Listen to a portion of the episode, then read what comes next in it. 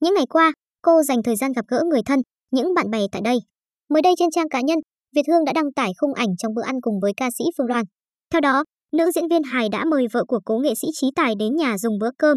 Cô chiêu đãi người bạn bằng một bàn đầy những món ăn của Việt Nam như canh khoai mỡ, thịt giam tép, gà luộc, rau xào, bánh trưng. Chị Phương Loan ăn mặc trẻ trung khi được người em thân thiết mời tới nhà chơi.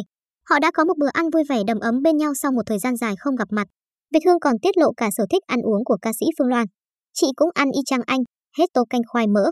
Canh khoai mỡ dường như là món ăn yêu thích của chị bé heo và người chồng quá cố của cô nam danh hài trí tài. Hình ảnh này khiến khán giả phải bùi ngùi xúc động khi nhớ về người nghệ sĩ tài hoa đã mãi mãi ra đi.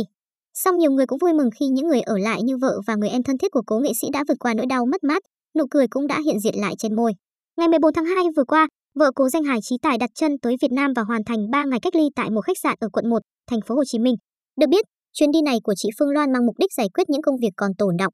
Theo đó vào đầu tháng 3, vợ cố danh hài trí tài có dự định ra mắt album tập hợp những bài hát mà chồng sáng tác được cô thu âm lại nhưng chưa kịp phát hành. Ngoài ra, cô cũng sẽ giải quyết những công việc liên quan đến căn hộ mà cố nghệ sĩ trí tài sống tại Phú Nhuận trước khi mãi mãi ra đi.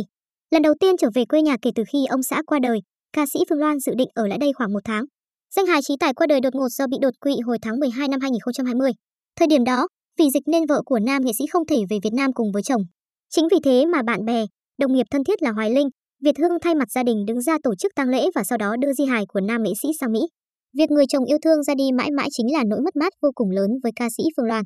Dẫu đau lòng như thế song cô vẫn mạnh mẽ cố gắng cùng gia đình tổ chức lễ tang trang nghiêm, chỉnh chu. Sau khi ông xã qua đời, nữ ca sĩ cũng dùng toàn bộ tiền phúng điếu để làm thiện nguyện đúng theo tâm nguyện của cố nghệ sĩ.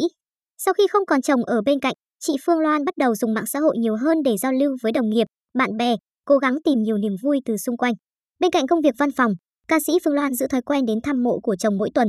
Cô thường mang hoa, mở những bài hát yêu thích của chồng và ngồi nói chuyện trước di ảnh của cố nghệ sĩ hàng giờ.